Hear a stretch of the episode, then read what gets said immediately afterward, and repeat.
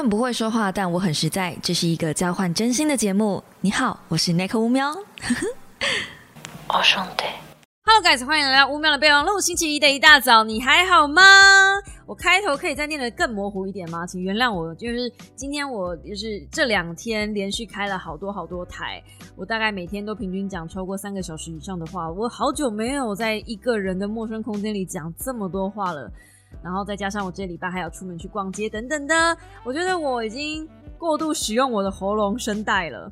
嗯，但这不关你们的事，因为就你们不需要负担这个责任。所以呃，本来现在应该是三点二十二分，星期一的早上，我应该要去睡觉了。不过我还是觉得呢，没有任何的理由可以让我的 podcast 停更，对吧？就是我跟你们的约定啊，每天早上八点就是上班的时候陪伴着大家去上班。你们通勤的时候，我也希望用我的声音陪伴你们。虽然这个时候我可能在补眠，但是大家就是上班的时段不一样嘛，我就当做我上大夜班。OK，好的，那在开始我们讲今天这本书之前呢，呃，我要先跟各位说一个小小的抱歉，就是。以小胜大这本书，我真的觉得超好看，超好看。但是嘛，因为我觉得啦，就是呃，葛拉威尔这个作者出的书基本上不可能不好看。葛拉威尔他还有出什么书？他还有出艺术，就是异界的艺术学的术，然后还有解密陌生人。这两本书基本上也超好看，那个超要用滚喉音加那个那个重声带这样子。可是我现在今天已经讲太多话了，就是我没有办法再这样操我的喉咙，所以呢，大家自己先去看这两本书好不好？就是《艺术》跟《解密陌生人》。如果这两本书你没有看过的话，真的就是呃这辈子不能错过的一本好书。这样子，当然啦，就是呃你没有看，可能对你的人生不会有什么太大的影响，但看了呢。好像也不会什么太大影响，但反正 是一本我觉得我自己觉得很喜欢的书。那我先说，即便我这么喜欢那两本书，我还是觉得以小胜大比那两本好看。就是在他这么多这么多的作品里面，嗯，我觉得呃，葛拉威尔就是反举他出品必然是精品，所以我很少讲他的书，就是因为我觉得我不需要去讲一些大家都知道他是好书的书了。嗯，我说书其实一直都是这种概念，就是。我最近进一步的想要分享一些比较冷门的，大家也许不会发现的书。大部分这类型的书都掩埋在小说里面，呃，两性书籍可能也有了，但两性书籍的地雷只是多过于好书的可能性，所以我很少提到这个格拉威尔。我一直以为我在我的频道已经讲过他的书了，结果上网搜寻一下才发现，哎，我从来没有提过老葛的书，哎，就是讲老葛好像很亲切一样，就就对，但是。我居然没有，从来没有提过他的书。Oh my god！我真的以为我讲过了，就是我真的以为每个人都知道他多好多好，而且我应该在我的频道有讲过这个人，但事实上是没有。那以小胜大呢？我现在 podcast 先出，然后说书应该会是在下下礼拜，会稍微久一点点，就是。我希望留一点时间给大家去找这本书来看，因为以小胜大是一本非常需要慢慢咀嚼的书籍，舍不得看完的那种慢慢咀嚼。然后，如果你是喜欢一些社会科学吗？其实我也不是很确定它分类在哪一类，应该是社会科学啦。吼，那他的书真的是就是就是就是定会给你崭新的体验吧。嗯，我用这样应该不会太过分，应该不算太夸张，但就是崭新的体验。他还有另外一本叫《失控的轰炸》，我还没看，也是编辑大力推荐的好书，也是在我的书单上。就是我，因为他在写战争的东西，所以我一直没有那个勇气把它翻开，但我应该要翻开的。I know it, I knew it，就我一直没有勇气翻开。那今天在开始介绍这个以小胜大之前呢，我想要先工商一下，嗯。就是我现在正在团购，现在听到 podcast 的这个时间点到九月十九号呢，我正在团购一个呃洗澡用的滤芯，来自韩国的 Evervita，应该是这样念，除氯香氛滤芯。那我先说为什么我特别讲这件事情，你们看我团购这么久了，我从来没有在 podcast 里面硬强制插入一个广告来分享这个资讯。很少吧，对吧？除非有什么真的真的很好的东西，我才会提出来在 podcast 讲。那因为这个东西是第一次团购，所以我觉得大家可能会有很多很多疑虑。那我也在 IG 上面开疑问，就是让大家询问我问题。那我先说这个东西呢，很久很久以前我看到的时候，我只觉得这玩意儿根本是来骗钱的。在我还没有用过就是除氯莲蓬头香氛滤芯之前，我真的觉得这东西很骗钱，因为水洗在身上就擦干了，是能够有多少的影响？对我真的很久以前就跟在座的各位一样，都是这样子的想法。直到厂商锲而不舍，他真的是锲而不舍，他至少寄了三封以上的信，我才理他。然后就说他愿意先让我试用看看，如果不好也没有关系。然后我想说，就就洗澡而已，是能够有什么影响啊？真的有影响哎！我自己本身是没有那种皮肤上有太多的脂漏性皮肤炎，但是我老公蛮严重的，就是。呃，皮肤上会长一些痘痘啊、粉刺啊那种，听说是很爱吃肉的人比较容易会有这样子的脂漏性皮肤炎。然后，呃，我自己的话呢，我是身体很容易发红，会有点类似过敏那种感觉，但我从来没有把它放在心上。直到我真的开始使用除氯这件事情，除氯的莲蓬头，我才发现我的皮肤开始变得细致，然后。可能这样讲真的有点夸张，但是就是保湿度你可以明显感受到提升。那为什么我会强迫，也不是强迫，就是让大家知道这个好东西呢？再来，冬天要到了，冬天到了，对于干性肌肤来说，或是任何肌肤来说，是不是大部分的人皮肤都会偏干，然后会开始脱皮，会开始就是你知道的冬天嘛，开始干燥。我发现洗了这个莲蓬头之后，因为呃呃，Every Ever Vita 它里面还有加一些其他的成分在，我自己没有背啦，我先看一下资料吼。它里面有加呃仙人掌、海藻糖、维他命 C、茶树精油、牛奶精华跟甘油。先姑且不论它里面到底有没有这么多神奇的成分，但是光它加一个甘油，其实有油脂的东西就会让你洗起来比较保湿。最重要的是，它里面说含有维他命 C 的成分。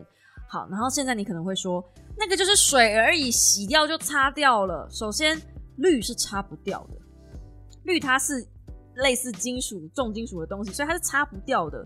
水你可以擦掉没有问题，但是氯擦不掉，它就会停留在你身上。然后，左旋维他命 C 它还可以延缓肌肤的老化，中和掉水中的氯，所以它其实是用一个比较天然的东西在综合掉。我讲天然也很奇怪，因为它毕竟就是合成的维他命 C 嘛。但反正是用一个知道的东西在中和掉水中的氯，然后他说能够呃减缓皮肤老化，还有呃让发质比较不容易受损，然后刺激敏感肌也可以用。重点是洗了眼睛不会红痒，就有时候你洗头的时候可能水会流到眼睛里面，眼睛会痛。这件事情我跟你们发誓，就是我那时候洗头的时候真的。有水有流到眼睛里面，稍微流到眼睛里面，但是真的是比较比较没有那么刺痛，还是会刺痛，但是就是比较没有那么刺痛。这东西是我真的洗了之后，发现对于生活的改善大大进步。这个我都还没有提到它的香味哦，香味真的是好。那很多人问我说，到底喜欢哪一个香味？因为我现在最推的、最推、最推的就是宝宝棉花香。宝宝棉花香真的是温柔。然后也不会太过侵略性，因为毕竟洗完澡你可能就要睡觉了，或者你可能要躺床了。对我觉得相较于另外一个小苍兰的话，我觉得宝宝棉花香的侵略性比较没有那么多。可是小苍兰呢，它是比较适合你洗完澡之后，你没有那么快要去睡觉，你可能还会在床上或者是客厅里面待一下，因为它的味道就是比较沉稳放松，但是就呃适合在来杯茶吗，然后坐在。沙发上看个书休息一下，它没有是让你马上去睡觉的那个味道。嗯，对，我觉得它才充满魅力一点点。就可能你好，我讲直白了哈，大家都成年人了，如果你还会跟你的另一半稍微调个情啊或什么的，小苍兰可能就蛮适合的，因为它真的就是它不是性感哦，它是知性的味道。嗯，可是知性的味道通常不太，我们不太会带上床吧，因为带上床通常是。想要放松，然后想要舒服，想要扶啊扶啊柔软的味道，然后它的味道呢是可以持续蛮久的。我的贴文里面写十五分钟，是因为我还会用一些比较香的东西。我基基本上我洗澡都是用 Sabon 的沐浴乳，所以本来我洗澡就蛮香的。可是那个水的香味，就是呃宝宝棉花香。如果今天我没有用沐浴乳的话，我单纯就是冲澡，宝宝棉花香的香味可以维持到十五到二十分钟，绝对没有问题。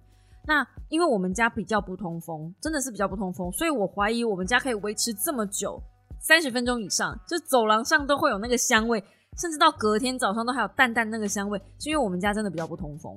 可是如果你们家比较通风的话，那个香味真的还是会维持十五分钟，十五分钟是我可以把保证。确定跟大家百分之百拍胸脯保证是那个十五分钟是一定还会有那个香味，所以如果你是洗完澡之后躺上床就准备睡觉的人，那你就会有陪伴这个香味陪伴你十五分钟，让你有一个很好的睡前体验、睡前入眠的那个仪式。我最近拍了一支影片，就是睡前的五个仪式，其中一个味就是其中一个仪式就是香氛。所以我自己真心觉得，就是让自己好眠的一其中一个原因就是味道。好，我知道这个时间点，然后跟大家讲不要就是早点睡这件事情是非常没有说服力的。但是那是因为我最近真的是工作积在一起，所以才会变成这样。那为什么我最近工作积在一起呢？啊，因为我打算放自己一个礼拜的长假，所以我才会。有一段很长的时间，好像就是积把工作积在一起，因为再来我要囤片，我其实现在正在做囤片的动作啦。嗯，好，那这些都与你们无关。反正总之呢，就是总而言总而言之，我已经讲成这样了，你们就知道除氯莲蓬头是真的有用的，并不是说它就是洒在身上的水，然后擦掉就没事，不是这样。我已经用生命跟我家人的身体来实验给大家看。真的不是这样，是连我老公都觉得说，哎，可以回购的一个好东西，是第一次我花钱，他觉得好没有白花这样。好，然后再跟大家说，如果你们真的不相信我的话，那你可以相信其他小猫的数据，因为我这个东西才开卖两天吧，就是九，我现在目前拿到的是九月九号跟九月十号两天的数据，然后已经卖了三万多块钱了，它的单价其实非常便宜，单一个。一一瓶就是四百多块而已，所以我自己认为哦，卖到三万多块真的是很了不起的一件事。那再加上呢，嗯，就是它现在的原价是七百多块，特价五百多块是官网的价格。然后如果你是团购价跟我的价格的话，会到四四开头，对，所以会真的比较便宜一点，因为他们年九月份才刚涨价吧。所以如果你跟我的话，一罐是四四九四百五，那一定会有人问，OK，那这样一瓶可以用多久呢？如果是四个人的家庭的话，一瓶可以用一个月。嗯，那如果像我自己一个人在洗的话，可以用到两个月一瓶没有问题。所以我自己觉得它是非常非常省的哦。还有，对了，我知道，我想起来为什么我一定要跟大家推荐这个东西了，因为我其实会拿家里的莲蓬头在浇水浇花。我们家并没有那种大的花洒可以让我浇花，我应该要去买，但我一直都没有去买。然后有时候我就嫌麻烦，或是盆栽比较大的时候，我会直接把盆栽搬到浴室里面，用浴室的莲蓬头浇水。所以我会直接用这个除氯的莲蓬头浇水。然后我发现用除氯的莲蓬头浇花之后，我的叶子都长得特好。重点是，如果你的叶子有感染一些螨，像是。呃，那个叫什么红蜘蛛，这个东西真的是所有只要有养观叶植物的人的头，就是超级头痛。就是只要中红蜘蛛之后，每个人都是啊这样子，因为红蜘蛛是一种会吃掉叶绿素的叶螨，就跟呃，你可以把它想象成叶子的跳蚤嘛，就这样子，就这样想象就好了。只要中红蜘蛛，就算红蜘蛛你消灭了，那个叶螨是呃，就是那个叶绿素被吃掉的，是绝对回不来的，所以会花很久的时间去。呃，养回来。那我真的有一盆竹芋疑似中了红蜘蛛，我就直接把它搬去洗。搬去洗完之后，红蜘蛛洗一次就没了。你们知道，如果要把红蜘蛛洗掉的话，要用多少次的肥皂水，然后很用力在那边搓吗？不用，完全不用。为什么？因为这个滤水里面，这个这个除氯莲蓬头的香氛滤芯里面就有甘油。那本来有甘油就会在那个植物上面覆盖一层微微的油脂，所以。红蜘蛛就上不去哦！我真的是发现这个之后，那我觉得哦，真的太棒了，太棒了！莫名其妙发现一个好东西啊，这样，所以是真的是呃，保持着感恩的心分享给大家，真的是人人都需要知道。就算你没有养呃没有想要拿来洗澡的话，你拿来浇花也很不错。虽然浇花是有点奢侈啦，但是就你知道的，浇花也很不错。然后呃，可能还会有人问我说，什么样的水质可以？那因为它基本上就是除氯，所以地下水什么样的水质都可以使用，这是没有问题的。呃，然后呢，它唯一的使用方式就是它一定要装在莲蓬头上，因为它的头是就是那样子的设计，而且它也需要一点水压，所以没有办法直接装在水龙头上。如果你们家是用水龙头洗澡的话，就直接开水龙头积水然后洗澡是没有办法使用这个东西的，就就 sorry 啦。但是就它的设计就概念就是一定要用水龙头，因为它毕竟连它的品名上面就写了莲蓬头香氛滤芯嘛。就是莲蓬头滤芯，它就是专门给莲蓬头用的，呃，就没办法使用水龙头了，就 sorry 咯。嗯，当然如果是这样子的话，就就对对。那大部分的人最多就是问这三个问题：可以使用多久？然后呃，就是什么样的水质可以用？还有装在什么样的东西上面？哦，对，还有能不能替换？替换这件事情，厂商是没有特别跟我讲能不能替换。那我自己呢，给大家的建议是因为。它的水会留在那个滤芯里面，所以如果你真的要替换的话，你一定要它水是不会漏出来啦，可是香味会溢出来，就是它的香味会飘出来，而且香味真的是蛮香的。所以如果你真的要拔下来的话，我会建议你放在密封袋里面，不要让香味跑掉太多。然后如果你是想要换味道，或者是你是跟别人一起住，你是住宿舍那种。你没有自己的宿，没有自己的浴室，你要这样拔来拔去，可不可以拔？可以，你不嫌麻烦，每次洗澡都要装就可以。那安装也很简单，我有发在粉丝团，也有发在 IG 的现实动态，安装超简单，你只要会转，你会开瓶盖，你就会装那个东西。大家可以自己上那个就是粉丝团看一下，或者是我会把安装的链接就是附在下面，大家可以看，超简单。然后呢？如果你不嫌麻烦，当然是可以拆装，是没有问题的。那如果你要换味道，我建议大家就是两个味道轮流替着替换着洗就好了，因为它一个真的可以用很久。我是怕它开封之后要六个月内用完，我怕你两个味道轮流用的话，六个月内万一你没用完就差赛了，因为你有可能会懒得拔来拔去，对不对？就是还要考虑到人性的部分，当然用是用得完的，但是我就是考虑到人性的部分，建议你不要这样做。而且如果你有室友，你一旦开始洗澡了，你的室友一定会问你什么东西这么香啊？然后你好意思不跟他一起用吗？我就问你好意思跟他不跟他一起用吗？你就说哦，我就用这个啊。然后他就会说哦，那我可以用吗？你好意思不跟他一起用吗？我就问你，嗯。呃，如果你回答的好意思，那我我也没辙了嘛，对不对？反正就，那你就推荐他哦。我是跟 Nico 乌喵的团购的，你就看看他愿不愿意再开团吧之类的。对，反正就是推荐他这个东西，或者是可以让他去买五百多块的那个原价。反正只有小猫，只有我们可以买四百四十九这么便宜的价格，好不好？就到九月十九号，言尽于此，真的是好东西。我就只广告这么最后一次在 Podcast 里面，再来下礼拜，因为也下礼拜就是呃。下礼拜一就是最后一天了，所以我也不会再广告了。OK，就这样。嗯，好的，我们进入了今天的正题，我们来讲以小胜大吧。以小胜大的说书呢，应该理论上会在二十号，最慢二十二号上。那以小胜大，我觉得其实应该理论上是大让大家先看说书，然后再听我讲 Podcast 会比较好，因为 Podcast 是一个。嗯，补充说明的部分嘛，但是我觉得这一支，因为这本书真的太棒了，所以我可能会做两支 podcast，不一定，可能只是可能而已。那我现在这边简单的补充，呃，简单的介绍一下，因为毕竟大家还没有看说书。这本书总共分成三个 part，第一个 part 是优点未必是优势，第二个 part 是有益的困境，第三个 part 是呃。怀柔宽容是最强大的力量。嗯，好，那我自己是没有那么喜欢第三个 part 吗？因为它毕竟是用宽容的的感觉，然后他们就是，呃，就就就反正就是第三个 part 我觉得还好。可是第一个 part 跟第二个 part 的那种共鸣感真的非常非常强，因为它都用教育的方式来举例说明。你在教育界里面。通常我们如果是小班制，大家听到小班制是不是就觉得哦很屌？因为老师可以就是盯着每个学生。那如果在小班制里面出生的孩子，好像成绩就会比较厉害，好像就是嗯多了一层 buff，然后呃金光闪闪、孔盯的出来，这样好像才艺才华都比别人多一点点。但事实上真的是这样子吗？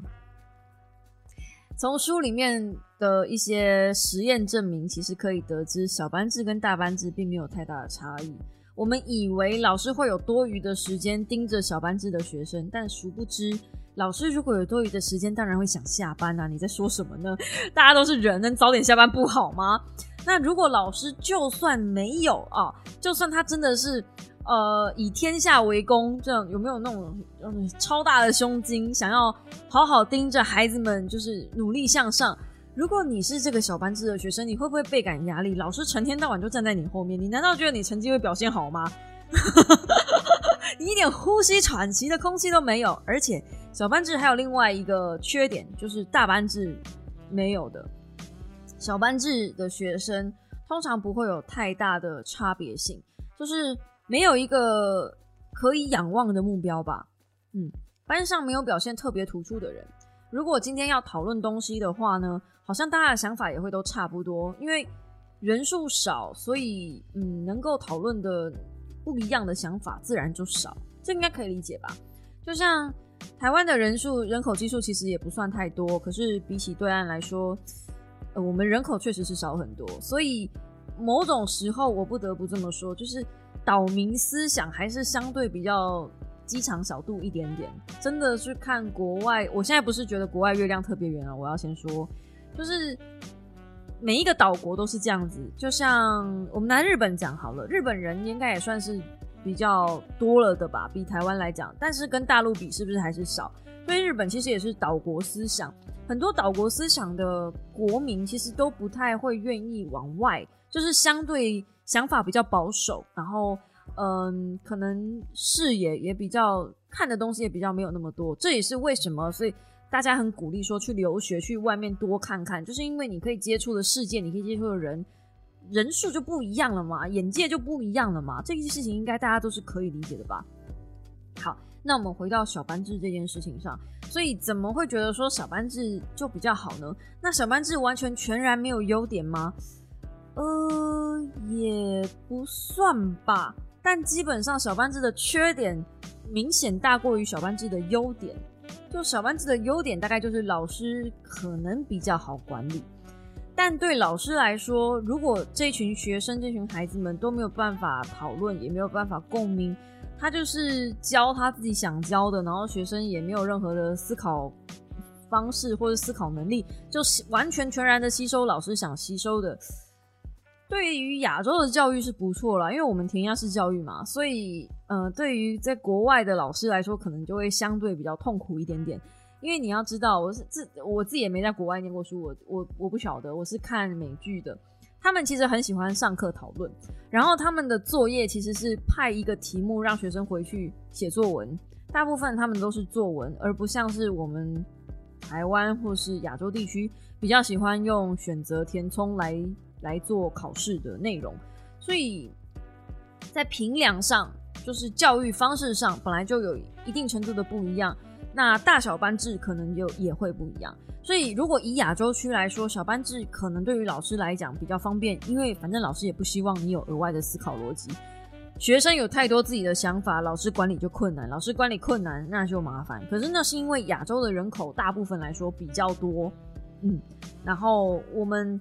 通常都是大班制，所以老师才会希望统一管理比较方便。但如果今天是放到欧美地区的话，他们当然会希望人数够多才能够讨论。可是太多的时候，老师又变得无法控管。所以书里面其实有提供一个最好的人数，就每个老师当然心中有一个最好班级的人数不太一样，但是他有提供一个大概的数值，所以这方面我就觉得很有趣。以小胜大，虽然是在一虽然是一本在讲，呃，缺点不见得是缺点，优点也不见得是优点的书籍，但是它前面有一大段真的跟教育这件事情息息相关。如果你是老师，或者是你是教育界的学者，你看这本书，你一定会很有感。那你是家长的话，要不要看？要，真的要，因为很多时候我们都会以为。呃有钱人的家庭教育一定很好，反正有钱人就是有资源。我这两天也才跟我朋友讲过啊，那些会写书的人一定是家里很有钱，因为就是没有太多后顾之忧嘛。对，那那嗯。我们总是会这样想，总是会给自己借口，觉得哎，有钱人家的孩子一定比较好教，因为起步就比较快等等的。但事实上真的是这样子吗？有钱人家庭的教育，他们最大的困扰就是怎么教孩子守住钱，怎么教孩子正确的价值观。那这件事情我看的也很心有戚戚焉，是因为我从高中开始到大学，我念的都是私立学校，在私立学校确实是可以接触到蛮多有钱的孩子，然后。我印象中，我大学毕业的时候，我们班有一个女生，她我跟她没有到特别熟，但我知道她家非常有钱，因为她就是没事，在我们还买不起名牌包的时代，她已经拿名牌包在上下课了。就她身上基本上永远都是迪奥、Chanel 那些东西，大部分都是迪奥。我我对于迪奥的憧憬，基本上也是来自于这个女孩子，就是我原本就完全不认识任何名牌。我是在进大学之后认识班上的同学，有一挂就特别喜欢用名牌，那其中那个女生又特别是代表，所以我才会觉得哦，是不是用名牌的女生都长得漂漂亮亮、瘦瘦的，然后高高，就是对，而且她永远会在她的 IG 上面写她自己很胖，虽然我完全看不出来她赘肉是在哪里，然后写她高中的时候，因为她很丑被人家排挤，然后我也完全看不出来她高中的照片到底丑在哪里，就是那类型的女生非常漂亮，还。登上过杂志，就是一个我自认到现在心中摸着良心说，还是觉得她是她不只是班花，甚至是校花级的人物，就是那样的女孩。然后呃，在毕业了之后，她就来问我说：“呃，Nico，我有看到你毕业之后在从事平面设计，那请问一下，呃，花六十万去请人家做 logo，这样会太贵吗？”我当下脑袋真的是一片空白。因为那个时候我才写了一篇贴文，在讲嗯 logo 设计的一些 icon，然后付出的成本等等的，所以一个 logo 应该要给平面设计师多少多少钱，嗯，但是对，因为然后我就说哦，六十万确实是有点高啦。哦，by the way，如果大家不知道的话，logo 设计在业界大概就是个四五千块的价格，那他花了六十万。他说：“嗯，就是想要设计的好一点，然后顺便给人家怎么怎么做，就是这样。然后我就说：哦，六十万真的是有一点高啦。不过。”呃，如果你还有包含一些费用申请的话，我当然是讲的很委婉，我总不能，因为我们也没有那么熟，你知道吗？在大学大学四年，我跟他讲话不会超过三句到四句吧，因为真的是就是不同世界的人。然后，呃，就就我总不能当着他的面问他说你是盘子嘛，总不能这样子讲嘛，因为人家可能会有一些申请，就比较找比较专业的人设计，然后是团队，然后。呃，可能还有呃申请专案等等的，可能那个世界那个那个那个到那个等级，或是开公司要用的 logo，可能已经不是我能够接触的领域了。对，所以我真的是觉得六十万是有点贵，可是对他来说，这就是开公司一个品牌的基本费用而已。这样你们知道，那个我今天不是要说价值观或他价值观扭曲或怎么样，就是。同样是做一件事情，logo 设计，人家付出的钱跟我能付出的钱，他认为的价值跟我认为的价值是不一样的。这就是有钱人在教孩子价值观的难处，因为对于他们来说，他们的单位跟我们用的就是不一样。那今天要怎么样教孩子？呃，什么样的单位是 OK 的？什么样的物质物欲是可以的？也就是说，对他们来说，名牌包可能不算什么，所以买这个当然是 OK 呀。可是要怎么样告诉他们说，那你不能一直买，或者是说他们家的财力可以让他一直买，但是买到什么样的地步才叫做停了？你该收手了。这就是有钱人的困扰。我也好想要有这困扰。这个星期跟我的健身教练去逛街，嗯对。其实我也蛮意外的，我健身教练怎么约我去逛街呢？嗯，有点又惊又喜又开心又复杂的情绪吧，就是就开心，其实是开心，开心多过于复杂，就就就就就对，因为我原本一直都以为大部分的教练应该是不会真的把学生当朋友，就是不会付出真心的那一种，但我总觉得我的健身教练。就现在跟我的这个健身教练好像是可以深交的好朋友那种感觉，就是真的也聊得来，然后价值观也很合。然后这次跟他一起出去逛街，我们就去逛包包。我很确定我跟他真的很合，然后我也很久没有跟女孩子出去逛街了。怎么讲到这个？我很久没有跟任何人出去逛街了，不是女孩子，任何人。就让我题外话插一下，我发现跟女孩子出去逛街好烧钱哦，因为我是一个很容易被推坑的人，所以当我的另外一半不是另外一半，就是跟我一起逛街的那个伴说：“哎，这个好，这个好。”我可能就买了，就是我也不用，然后我可能在事后我就会一直犹豫说，这个该我是不是太冲动？我我那我我满脑子就是一直我是不是太冲动？我是不是花太多钱？然后回家的时候就想说，哎，我有很多该买的东西没有买，就是买了很多冲动购物型的东西。但说很多其实也就三样啦，但就哎你们知道的，就是铁公鸡性格又在发作，对。但总而言之，怎么讲到这里呢？但反正就是遇到了一个很开心。价值观能够相同的朋友是一件很困难的事情，而且尤其是又在这样子的世代里面，就是，嗯，我的职业领域算是赚钱相对没有那么困难的地方。就我我你们应该可以理解吧？王美圈的生活里面，他们是一票赚钱相对没有那么困难的人。如果红起来的话啦，对，那。你跟这些人沟通的时候，你就会有一种价值观错乱的感觉。我一直在避免自己做变成这样的人，就是，呃，好像出手买个三五万的包是对他们来说很轻松、很 easy 的事，因为对他们来说，那不会就是一件案子的费用。那可能他们一个月有十来件的案子，他们就买花一个一件案子的费用，其实不算什么。我认真是这样子，如果真的真的很红的话，那。对于我来说，我当然我收入没有那么高。就算我今天真的收入这么高了，认真来说，那些东西我买不买得起？买得起啊，买得起，买得起。可是我有需要吗？然后我就一直对，所以你就知道为什么不会有人想要跟我逛街了。就跟我逛街是一件非常无聊的事情。我会一直反复问我自己：我真的需要吗？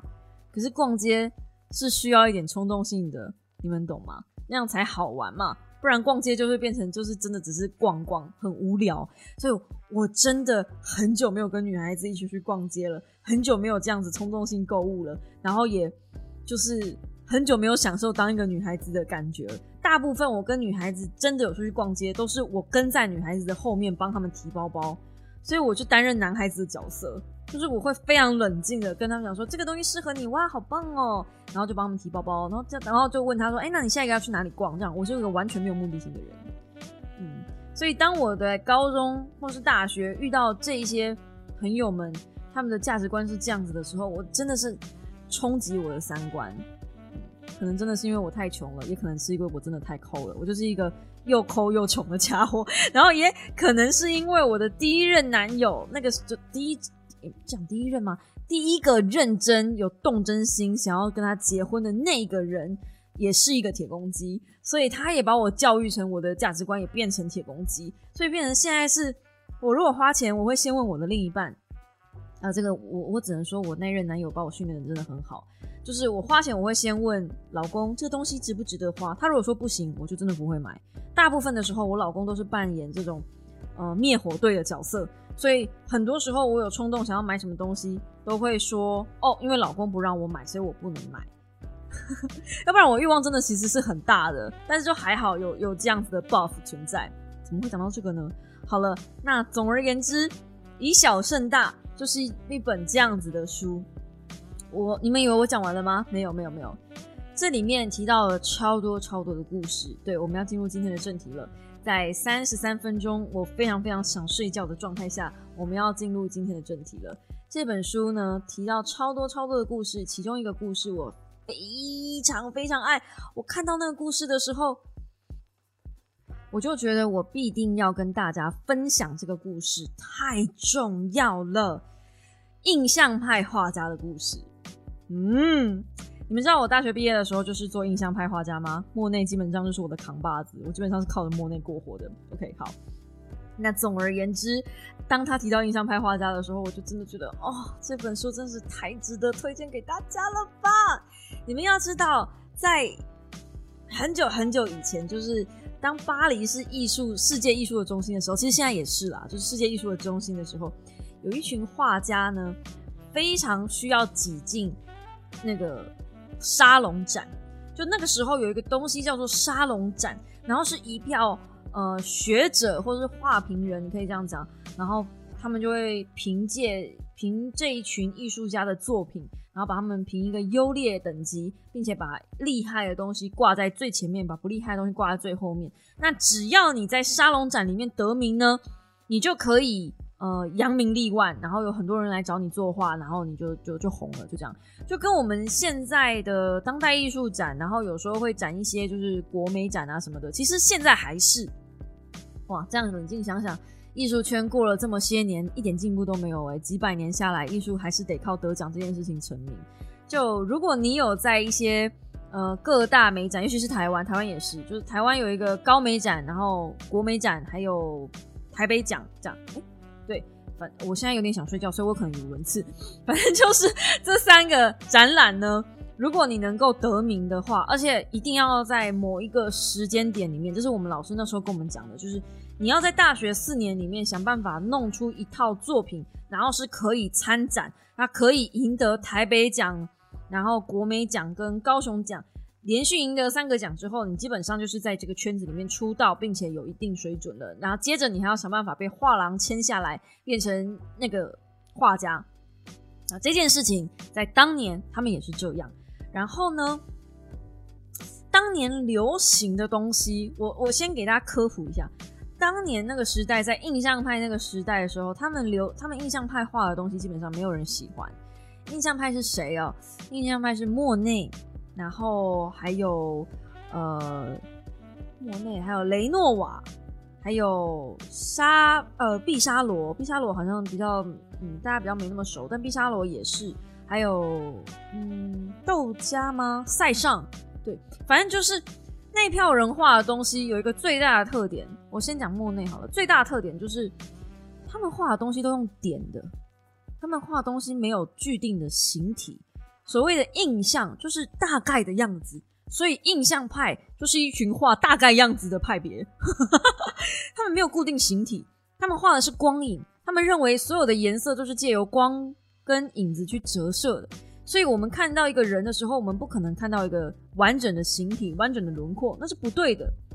显然他们的眼镜度数都没有配，但反正，嗯，印象派就是这么主张。可是问题是，那个时代啊，那个时代流行的东西还是比较古典艺术，就是方方正正，比较像歌雅那一挂，就是呃，画面暗暗黑黑啊，气氛感浓烈啊，滤镜开到最高啊，然后嗯，蒙娜丽莎没有啦，就不是蒙娜丽莎那个派别，歌雅歌雅比较像。还有谁啊？我想我的其实熊熊想不到。一些比较有名的画作，反正就是你能想到的那种油画，标准油画的那种经典代表人物肖像那一种，就苹果啊、静物啊那一类的东西。对，反正非常无聊的作品哦，我不能讲无聊啦，反正就是比较古典艺术的东西。那印象派那个时候的参展作品，基本上就是丢了之后不会得任何的奖。嗯，那那个时候呢，其实很多人都觉得说。呃，就是很多印象派画家都觉得说，我是不是干脆就不要参展了？因为每一次参参展，他们都觉得好像自己被否定的感觉。但事实上，他们并不是不好啊。嗯，甚至雷诺瓦还说过，在巴黎，懂得欣赏和喜爱沙龙展落选画家之画作的艺术热爱者不到十五个人，不愿意购买未入呃不不愿意购买未入选。沙狼沙龙画展的那个画的高达八万八的人，所以就是你如果没有入选这个沙龙展的话，基本上你的画是卖不出去的，连卖都卖不出去，更不要说有人跟你签约了。所以他在这种期间就非常非常焦虑。那曾经还有另外一个画家是坦诚说，他非常害怕理想落选，因为对于他们来说，这些作品不只是要卖钱，不只是生活。更有种感觉是被否定，嗯，然后我在书中还看到另外一个画家，嗯，他说他他没有入选一八六六年的沙龙展就举枪自尽，然后在自尽之前他写了字条说评审委员否决我，可见我没有才华，我该死。所以对于十九世纪的法国画家而言，沙龙展真的就是操之他们的生杀大权，嗯。那可是印象派画家们对于沙龙展就就很不满，因为他们就觉得说，哎，其实就凭什么这些人决定我们的风格不是一个风格？因大家喜欢的是这个，就有点像是现在可能大家都流行这样子的感觉。那凭什么我一定要跟着大家这样子穿？我一定要像大家喜欢的那样的审美那样子去走？我觉得我那样子很棒，而且我们这一群人都觉得我们这样很棒。为什么我们一定要跟着这票人去迎合他们呢？OK，好，那他这里面有讲说，呃，那个时候啊，其实比较喜欢气势磅礴、一丝不苟的油画。描绘法国历史或是神话场景，呃，有马有军队或美丽的女性，像是士兵出征啦、独性而泣的女人啦，或被被弃的纯真这类的作品。就你看作品名称就知道啊，so boring。我可以这样讲吗？啊，反正就是那种油画，对对对对对，就是科技术的技术派的。好，所以呢，呃，印印象派的画家们最终就做出了决定，就是。他们不搞印象，他们不决定不参展沙龙展的。我不跟你们搞了，你们在你们的游戏规则里面，我在你们的游戏规则里面，我永远赢不了你们，所以我就不跟你们玩了。我不玩你们玩的游戏，我去玩我自己的游戏。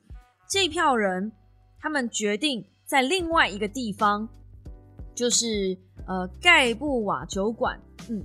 哎，是这个地方吗？反正就是他们在另外一个地方的二楼，然后租下那边的场景，并且他把它呃呃，并且在那个地方重新举办了印象派的沙龙，专属于印象派的沙龙。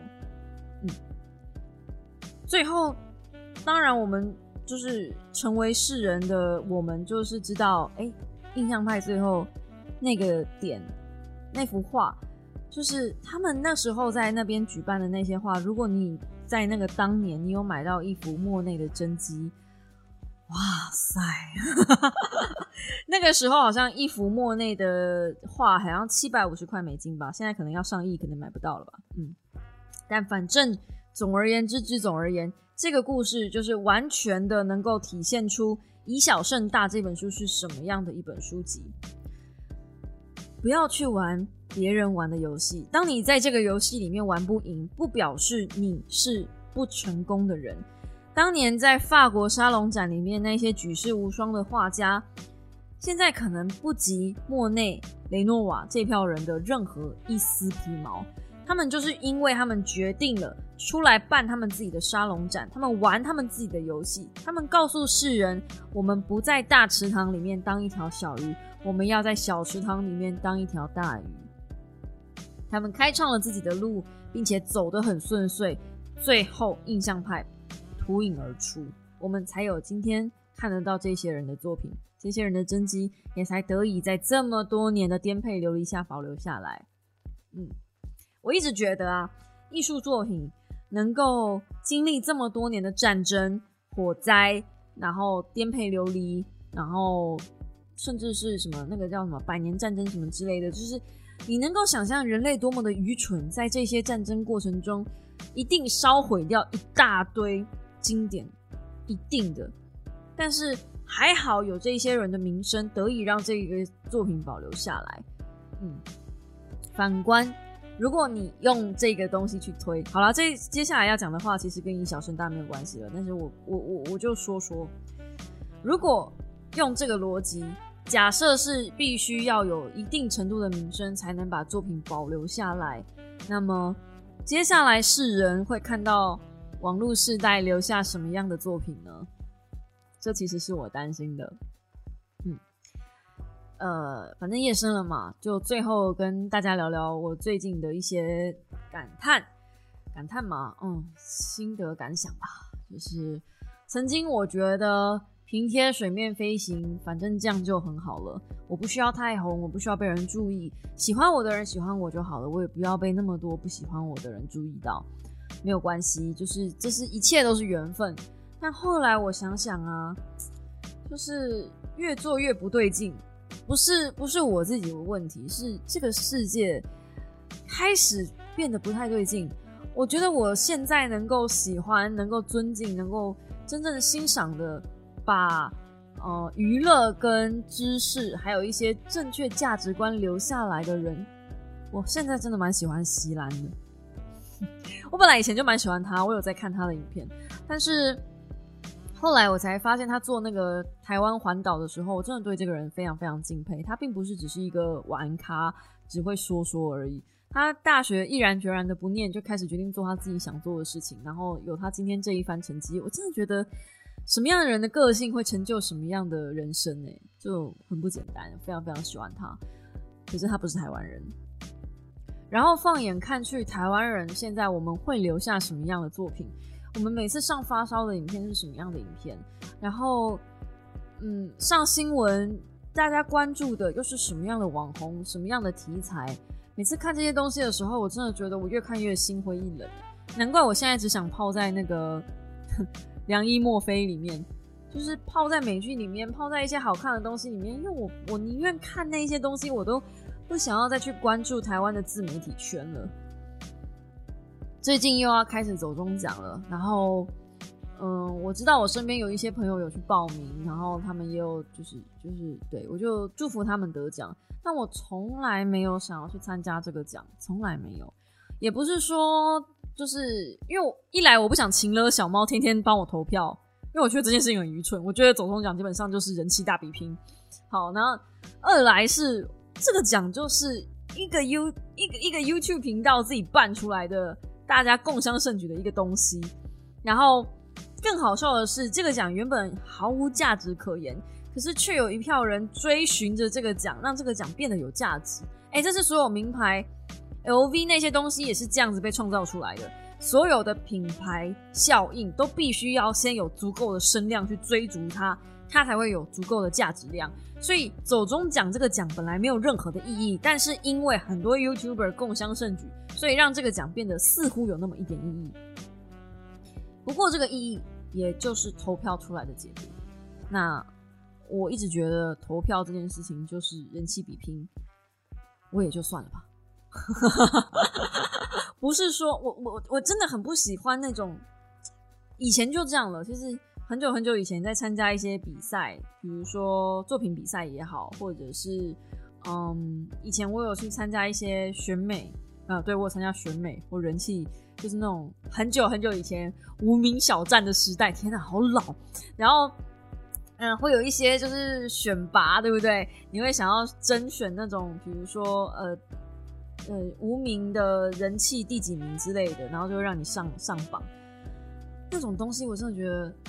如果只是拼人气，单纯拼人气我就认了。但是有过一次是，呃，我们每个人就是要交自己的摄影作品，然后可能某一个摄影作品或是某某一件东西是网红出来参加的，他号召他的粉丝出来帮他投票，然后他就上了。那这件事情对比赛来说公平吗？当然公平啊，因为没有人规定不可以宣传啊。那这不就是？认谁认识的人多，所以就谁赢吗？如果你要在这个游戏规则里面依循这个游戏规则，那你势必就会被套住，你势必玩不赢这一票人。所以后来我就不参加了。我有有去年这个时候吧，还有帮我做指甲的姐姐问我说：“嗯，你为什么没有去参加走中奖？你有去参加走中奖吗？你有看到谁吗？之类的？”我真的从来没有去参加过。